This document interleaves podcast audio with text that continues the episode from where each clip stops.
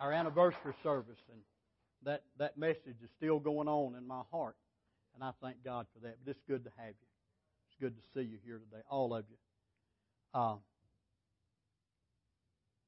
go ahead and open your Bible to Hebrews chapter 11, verse 6. You know, we've been talking now for some time about a real people, a real church with real people seeking a real God. Now, I'm not going to go back and review all of those things, except that we want to come to where we began, really began last week, in seeking the presence of God, seeking God. Hebrews 11 and 6 says, But without faith it's impossible to please Him. For they that come to God must believe that He is, and that He is rewarder of them that diligently seek Him. Now, diligent is a key word in this verse. And it means something that you do with great effort on a regular basis. It's not something that, you know, uh, just for example, while I helped carry the chains Friday night at the ball game. Y'all saw me running up and down that sideline over there, man, acting like a young guy. I did that till I got home. And I sat out in my chair, and about 30 minutes later, I thought they were going to have to carry me out, you know. But anyway, I did it and I enjoyed it. It was, well, it was almost fun. I wish we'd have been on the home side instead of the visitor side, and I wouldn't have had to listen to all that abuse. But anyway, that's neither here nor there. But one of the guys on the chain gang, he, we, it was in the fourth quarter, and he said, I've lost my ring. I don't know if any of y'all noticed at one point in time I walked way down the field and way back up. I was looking for his ring. I was walking down there looking, trying to find his ring. It's his wedding ring. And it's got diamonds on it, you know. And I'm looking. I walked all the way, I mean, from down here about the 20 yard line all the way down to about the 10, and then turned around and I walked all the way back looking again. And, and I got back up there and he said, You know, said, the I don't think I had it on.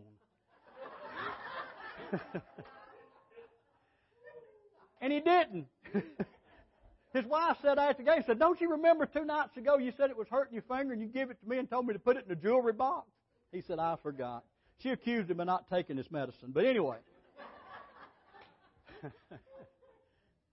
I was diligently seeking that ring. But I'm not looking for it anymore.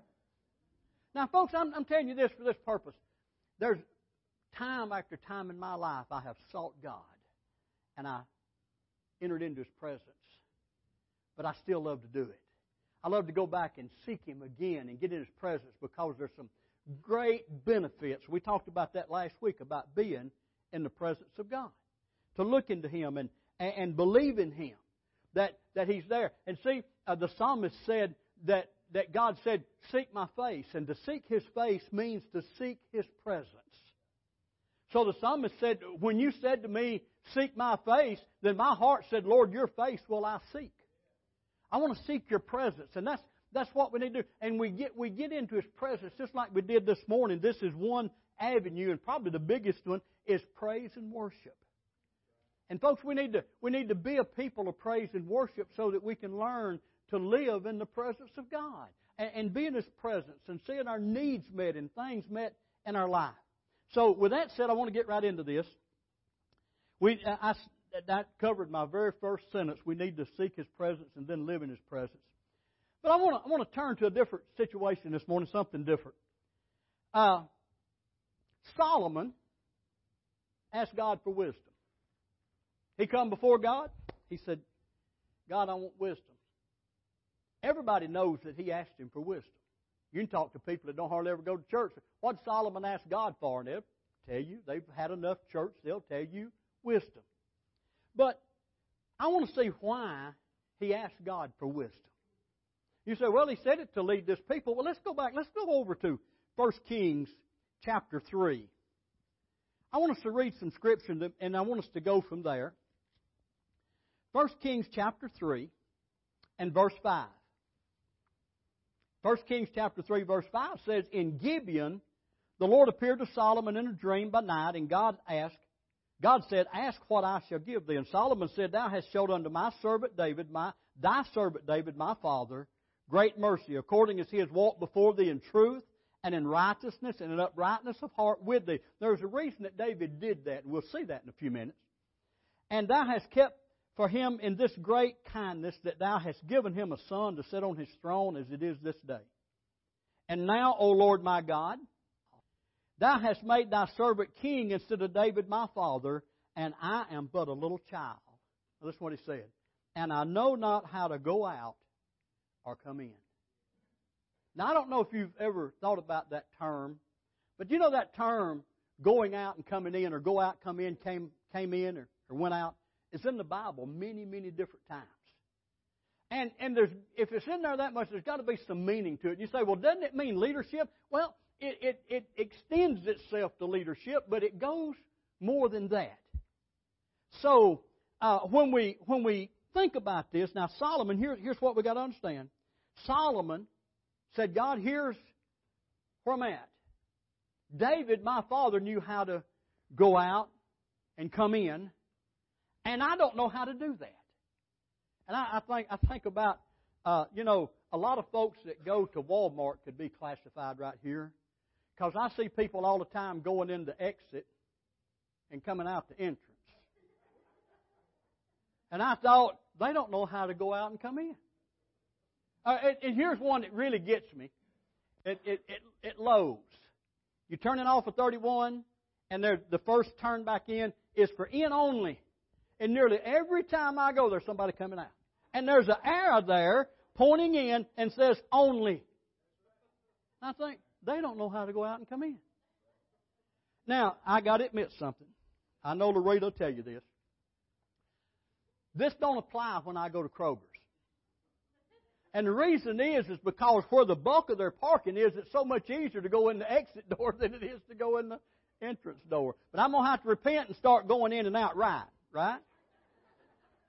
If I'm going to know how to go out and come in, I need to do it everywhere I go. And and you'd think, well, maybe maybe Solomon had a problem with doorknobs. Who knows? But he said David knew how to do this. In other words, every time David went to Walmart, he always went in the entrance and always came out the exit. I mean, that's what it would seem like that he was talking about here. Well, I found out and these other ministers around can verify this as well, that when you find something in the Bible that you don't really understand, the Bible will explain itself if you'll spend some time doing some studying. Right? So, so we have to spend time in the Word of God to find out what the Word of God says. And we don't need to just try to say what we think it says. See, we've got in trouble doing that. Uh, the Bible will explain itself if you'll search it out. And, and you know, instead of what we think, and, and the Bible, here's one thing we do. We try to use our situations and circumstances to explain the Bible instead let the Bible define our situation and circumstances. You know, here's the thing about it. If you're in if you're in unbelief in any area of your life, you cannot find an excuse for that in the Bible. Hello? So there's some places in the Bible, a lot of them, but I'm, I'm not going to go to all of them. I'm going to go to some of them that talk about this, and we'll find out what he's talking about when he said, I want to know how to go out and come in. So, in Numbers chapter 27, Moses, is, God had told him, said, You know, you've done pretty good. You've come this far. You're not going over Jordan. So Moses began to pray. And, he, and, and Moses spake unto the Lord, saying, Let the Lord, the God of spirits of all flesh, set a man over the congregation. Now listen what his prayer was. Set a man over the congregation, which may go out before them, which may come in before them, and which may lead them out, and which may bring them in, that the congregation of the Lord be not as sheep which have no shepherd. Now that was Moses' prayer. He, I mean, he had had this congregation for 40 years. Now you think about that. Sure, he had a heart for these people. As aggravating as these folks were, Moses had a heart for these people. And he said, God, here's my prayer. I'm not praying to get to go into the promised land. I'm not praying to get, you know, anything. I'm just praying that whoever you set over this, and I think it'll be Joshua. He didn't say that, but he knew, already knew. He said, I pray that they'll be able to know how to go out and come in and lead your people. Well, in, in, in Deuteronomy chapter 31, verse 2, Moses is giving his farewell speech. This is last pastoral address. And Moses said unto them, I am a hundred and twenty years old this day, and can no more go out and come in. Also the Lord has said unto me, Thou shalt not go over this Jordan. Now, now before we jump to a bunch of conclusions, God had told Moses, said, Your time's up and you're fixing to come home. He had told him what to do to get ready to go to heaven. See, Moses' calling was fixing to change. His calling was about to change from pastoring to heaven. You know, I'm looking forward to that change myself.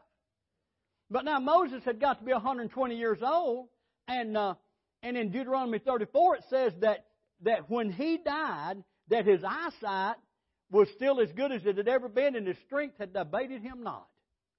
So if he still had good eyesight and good strength, then why was he changing? Well, he was going to heaven. You know, and I, I like to think about going to heaven like Moses did, don't you? There's no report of him being sick, hurt.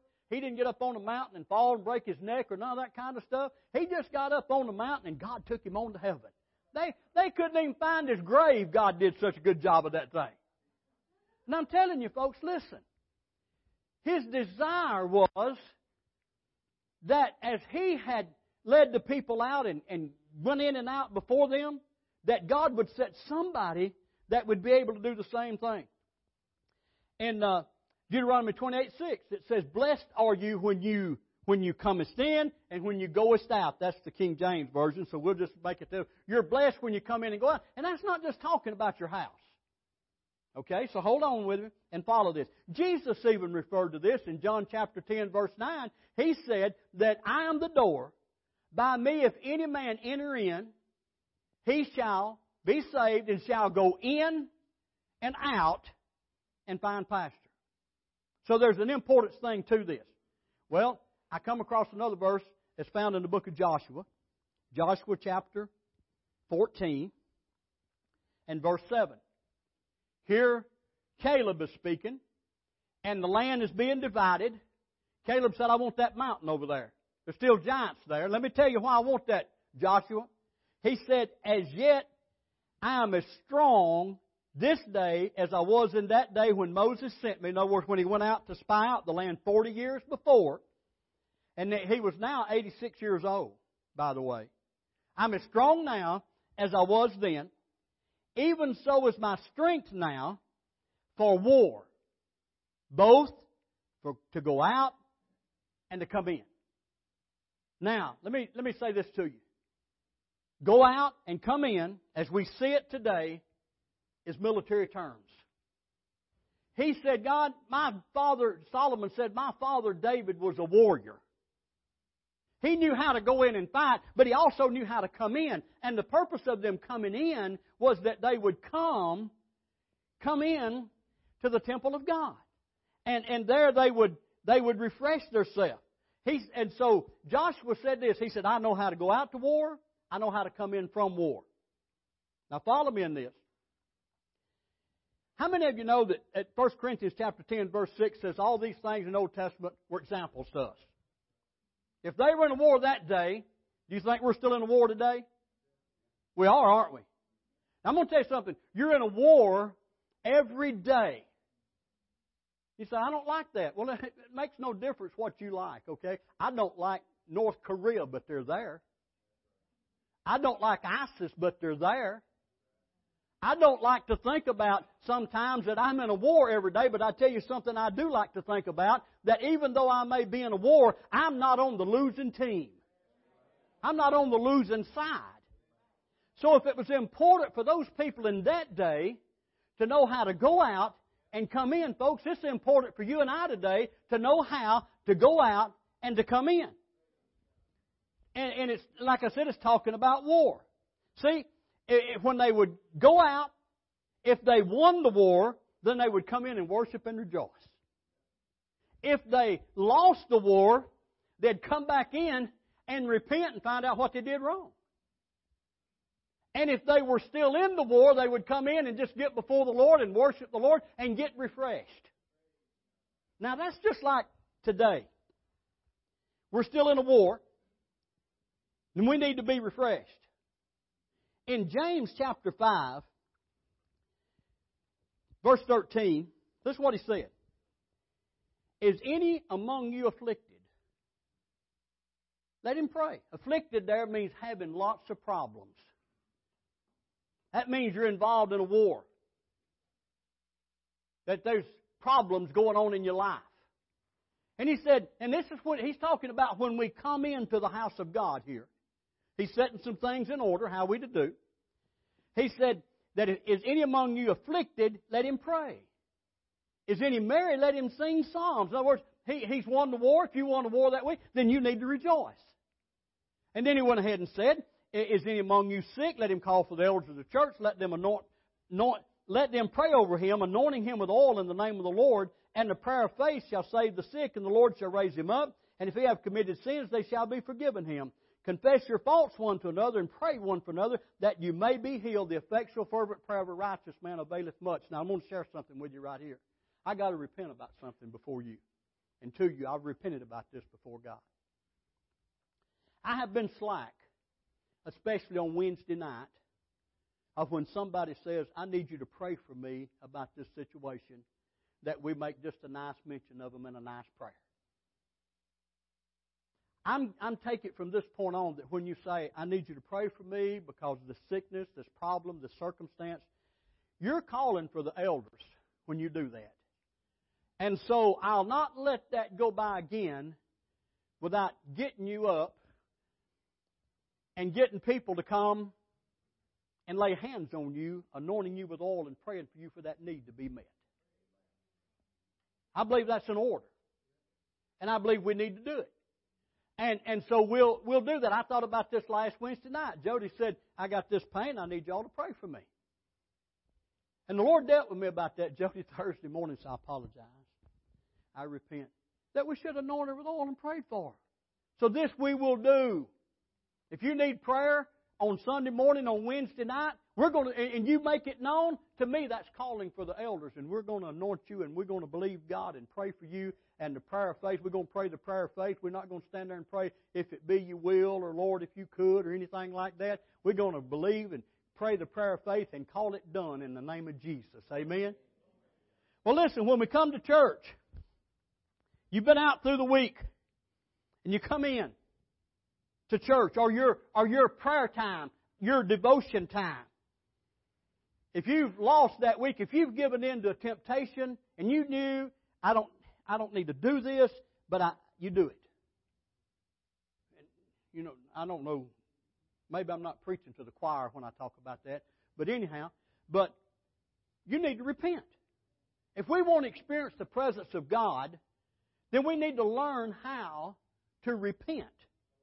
People say, oh, you don't need to. Yes, you do. I believe there's, it's more important today for us to learn how to confess our sins to God and repent of those sins than it's ever been at any time because of the evil day that we live in. And I'm going to tell you, I'll say this, I don't care what some preacher somewhere else, I don't care how many TVs, radios, CDs he's on that tells you you don't have to confess, repent, don't listen to him. Because the Word of God plainly declares it. If we've won, Hey, if you if you if you had a good week, and there's nothing wrong with having a good week, we think it's abnormal. Somebody come in just happy. Boy, what's wrong with them? What are they on? They had a good week. Need to come in and rejoice. Rejoice. Get involved in praise and worship. Rejoice. And, and, listen, let me tell you this. If you come in afflicted, you've lost, you've got problems, there's nothing wrong with coming in that door and getting in this altar. I promise you somebody will pray with you right there, even if it's before the time clock comes up on the screen. And then if you if you're involved in a war, which most of us are, we need to get in His presence to be refreshed. Be refreshed. So that we're going to go back out we're going to come up from this time of being refreshed and we're going to go back out. And we're going to win that war. The next time we come in, we're going to come in shouting and rejoicing like David when he come in before him there had the head of Goliath in his hand and dancing a jig before the Lord and they began to cry out, Saul is slain his thousand, but David is ten thousands.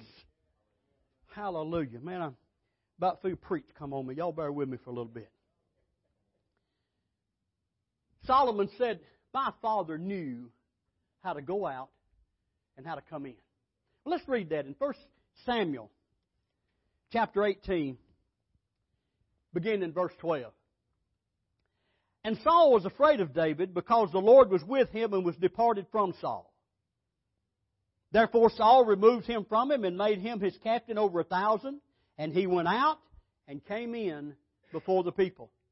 And David behaved himself wisely in all his ways, and the Lord was with him. I like, you know, you notice how many times that says that? And all through the time of David, the Lord was with him. The Lord was with him. The Lord was with him. Wherefore, when Saul saw that he behaved himself very wisely, he was afraid of him. But all Israel and Judah loved David because he went out and came in before him. Now, David knew that God was with him. He was a worshiper. You take the book of Psalms, 150 Psalms, and David wrote the overwhelming majority of those Psalms. He was a worshiper. He, he, he, he knew how to worship God. And it didn't just start when he was king. It started when he was a shepherd boy off out there. I mean, just a young guy. I mean, not, not even uh, good and uh, dry behind the ears yet, you know, that so to speak. Just a young person. But they had a habit of worshiping the Lord. That's what made David a great king. It's what made him a great leader. And, and it made him a great warrior also. Because he worshiped the Lord. He knew how to go out and he knew how to come in. Uh, and so we need to we need to realize that when we come into the presence of the Lord, we're not going to stay there forever. There's going to be a going out. A lot of people say that the last words of Jesus was go. No, it wasn't. Did you know that? his last words were not go. He said that, that's the Great Commission, but that's not the last thing he said. The last thing he said was stay. He said, if you don't stay before you go, then when you go, you won't have nothing to go out with. You got that? He said, come in. Come in where? Come into His presence. That can be in your bedroom. It can be in your automobile. It can be at your breakfast table, your living room. It can be with your family sitting around at night. It, listen, it don't have to be church. But he said, come in before you go out. You know, I've, it, it, I think about this. I've had, I've had several children to ask me over the years, do you live here? And the reason they ask that is because I'm always here when they come, and I'm always here when they leave. Do you live here? And, you know, no. I got a house I go, you know, go home to. But, you know, we, we think about that. And we, we I, in relation to Jesus, we think that we got to come to church to meet Jesus. We come in, we meet him, and when we go out, you know, sort of like the pastor standing at the door greeting everybody, how you today? Had a good week, and you know, come on in, we're gonna have a good time. And then when when you leave, pastor standing there at the door shaking hands and said, Well, you know, have a good week, be blessed, and and all of this. And we get this idea in our head that Jesus may be that way. When we come to church, there's Jesus, you know, patting us on the back, saying, Bless you, you know, come on in, have a good time. Then when we go out, Jesus is there, have a good week, bless you, see you next time, and, and all, you know. And, and Jesus, you're not going with us? Uh, no, I've done been out there and I tried that and it didn't work out. I'll be here. I'm going to stay here. And uh, when you come back next week, I'll be here again. Uh, if you come back. Some of you won't come back. I'm saying this to be funny, y'all. Made my face turn red, didn't you? I was thinking, boy, this is not going over real well. But we get this idea. I got to go to church so I can get in there with Jesus. You do. But you get in there with Jesus anywhere you're willing to come into His presence with praise and thanksgiving. You don't have to be in church. But it's okay to go to church. See, see, worship brings the presence of the Lord into our lives. And you say, well, I don't know, I can't sing. You know, I found out something this week that I didn't know before, and I do that all the time, especially when it comes to iPhone. Okay? I found out that you can go on, your, take your iPhone or your device, electronic digital device, and you can go to YouTube. Nearly everybody's got one that can go to YouTube. And on YouTube, you can put in like Hillsong playlist. They'll play you worship music for an hour and ten minutes. Just sweet, beautiful. All right, and if you don't like Hillsong, then Bethel. You go to Bethel Church. Or, or most any of these these big churches that has puts out a lot of praise work. You can go to them and you can you can just get lost in that praise and worship. You don't have to you don't have to be able to sing. But I tell you again, people say I can't this voice of mine I can't sing. You've got the voice God gave you, and God loves to hear your voice. Get back there in your audience of one. I, and I wait a minute, I got to change that. Your audience of three. God the Father, God the Son, and God the Holy Spirit, they're there, and they love to hear you sing with what you got. I can't sing like Ariana and Hallie and Sydney and Becky and these others. I can't. Amanda and Jeannie? Yeah, Jeannie.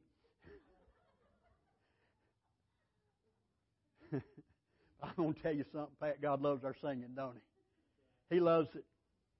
Hallelujah. And he'll listen to it. And it brings the presence of God.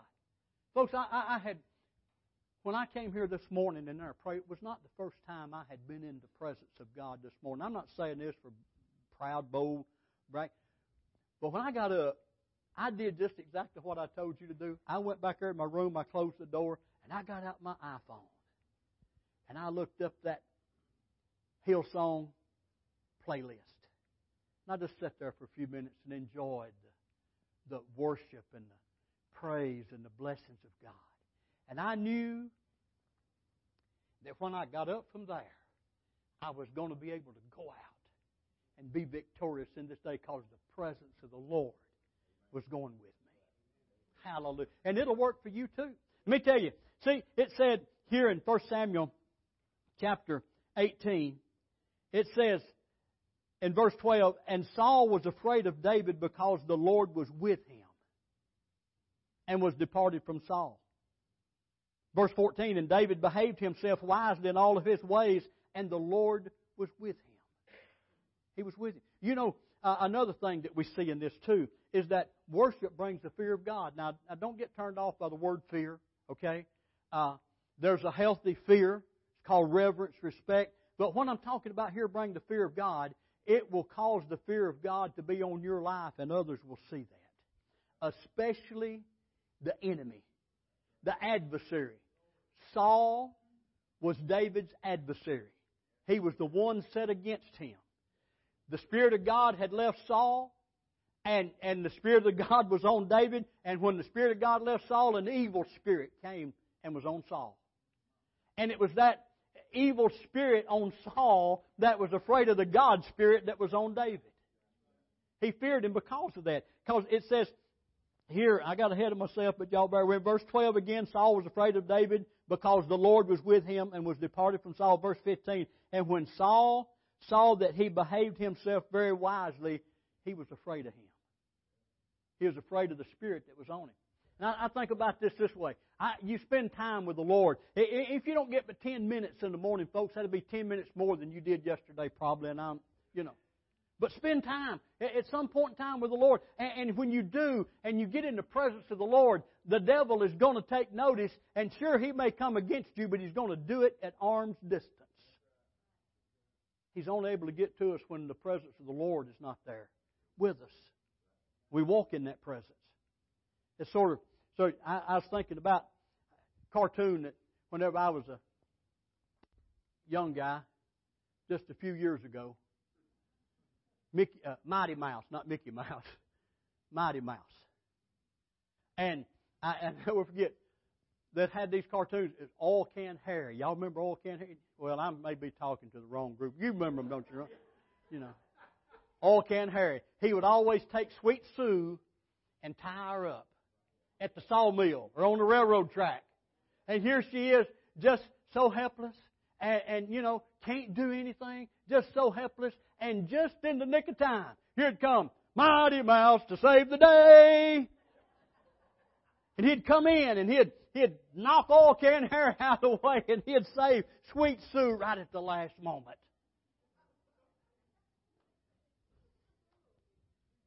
Hey, let me tell you something. You get in the presence of God, the devil's going to think twice before he comes against you full frontal. He's going to think about that. Why? Because the presence of the Lord is there and Mighty Mouse is on his way, okay? The Holy Spirit of God is there. Hallelujah. Worshiping God brings God's wisdom. Wouldn't you love to know that in the morning when you go out and it's Monday, everybody's going to be saying, Oh, it's Monday again. I talked to somebody the other day and, and they said, I said, Well, it's not Monday. Has been all, it's on Friday. Has been all week long. I thought, My, my, my, my, my. I have Monday. I live Monday every week. Every one of us does. But I'm finding out that in the presence of God, Monday's no different than any other day. Don't have to be. Wouldn't you love to know that you get up in the morning and you get you spend that, that few minutes of time, even if it's just on the way to work, in the presence of God, and, and you're there and you have wisdom for the day. You have wisdom to be able to do things that you need to do. And, and, and, see, it says here in verse 14, it says, And David behaved himself wisely in all his ways, and the Lord was with him. Wherefore, when Saul saw that he behaved himself very wisely, he was afraid of him. Worship brings the wisdom of God into our life to where that we know how to answer. We know how to give it. Wouldn't, wouldn't you love to know that when somebody comes to you with a problem, that you're able to give them a God answer instead of just something out of your head? And you sit there, well, I, I, yeah, I I've had to a lot of times say, I don't know. And you know why I didn't know right then?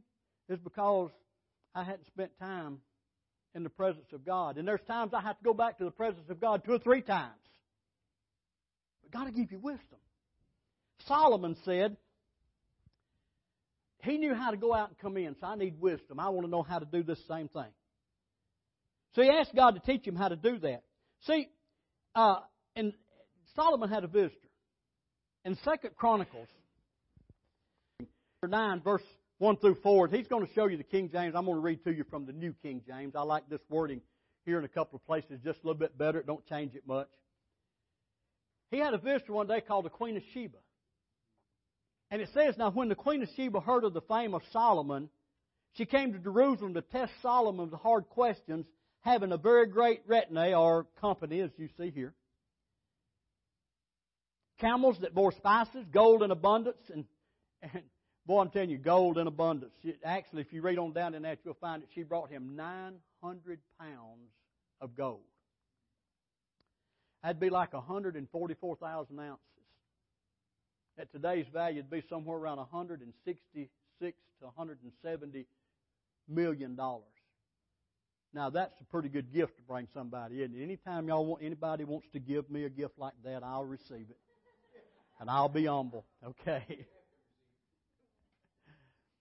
And when she came to Solomon, she spoke with him about all that was in her heart. So Solomon answered all her questions. There was nothing so difficult for Solomon that he could not explain it to her. Now, something you realize as you study a little history, this Queen of Sheba, at this point in time, before she came to Solomon, history says that she believed that she was the wealthiest and wisest person on the face of the earth.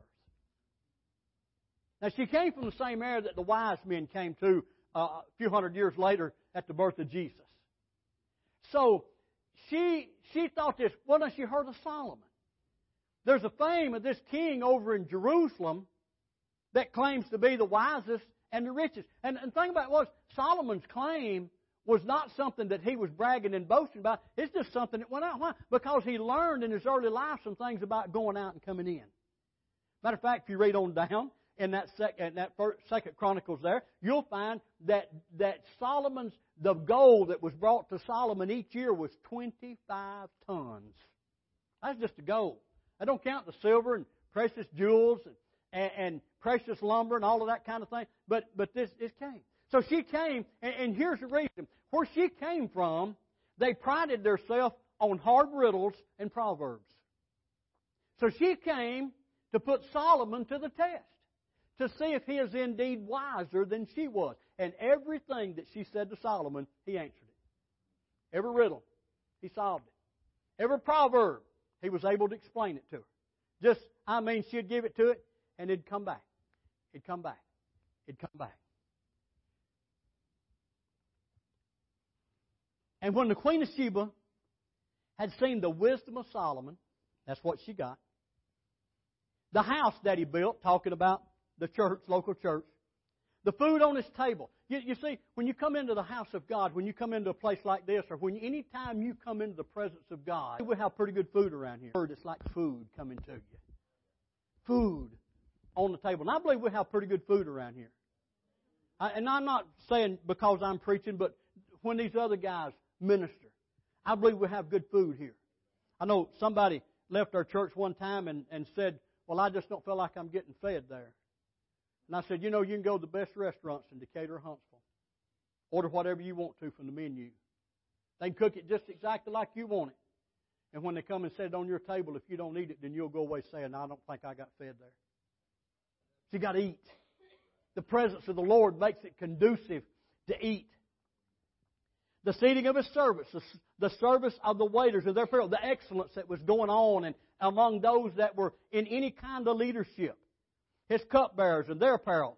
And the King James says, uh, and the attendants of the house of the Lord, the New King James says, and his entryway by which he went up to the house of the Lord there was no more spirit left in her, no more breath. She was just, well, what was it that got her? It wasn't just his wisdom. It wasn't just the order of the house. But the thing that really impressed her was when this man, that now then she knew was the wisest man in all the earth, now was the richest man in all the earth because besides what he had, she brought him even that much more. All of these things, the way it was organized, all of these things impressed her, but when she saw Solomon go up to the house of God, some translation says his sacrifices in the house and all this, but when she saw him go up and worship in the presence of the Lord, this mighty man, there's no idol up there. Where's your image at, Solomon, that you're bowing down before? There's none of that there. But the presence of the Lord, it just took her breath out of her. Wow. And she said, The half has never yet been told. I got one other thing I want to share with you about this going in and out. In Ezekiel chapter 46, verse 9, Ezekiel 46, 9 says, But when the people of the land come before the Lord on the appointed feast days, Whoever enters by the way of the north gate to worship shall go out by the way of the south gate, and whoever enters by the way of the south gate shall go out by the north gate. He shall not return by the way of the gate through which he came, but shall go out through the opposite gate. You say that don't that don't make any sense. Well, you know, we have a south door, but we don't have a north door. Okay? We have two south doors. And we got two west doors, this one and the one there. And so what it would be is if I were to say to you one day, okay, look now, y'all came in this door, but I want you to go out this way. Why? Well, God said, let's go out this way. See, God said to them, I want you, the way you come in, don't go out that same way. You see the spiritual parallel? I want you to see this. And it simply means this however you come into the presence of the Lord, don't go out the same way you came in. If you come in hurting, you can go out healed. If you come in defeated, you can go out victorious. If you come in empty in the presence of the Lord, you can go out filled. If you come in happy, you go out happier. Folks, I'm telling you, you don't have to leave here today the way that you came in. If you came in lost, you can go out saved. If you came in backslid, you can go out firmly knowing that you're in the family of God, restored. If you came in here today empty and you need the Holy Spirit in your life, you can go out filled. If you came in sick, I believe the presence of the Lord is still here from praise and worship. I believe you can go out healed. Yeah, but what if I don't? No, no, no. When we come into the presence of the Lord, our determination is to go out different than when we came in. If you came in here defeated today, please don't leave that way. Please don't leave cast down. Don't leave down and out when you leave up and in. Amen? Why? The presence of the Lord. Solomon said, I want to know how to go out and come in because I know that every day is not going to be beautiful red roses. There's going to be some days when the thorns are going to get thick and tough. And I want to know how to go out and come in. I want to have the presence of the Lord in my life. Without faith, it's impossible to please Him, for they that come to God must believe that He is, and that He's a rewarder of them that diligently seek Him. Seek His presence. Bow your heads with me. As you sit there this morning,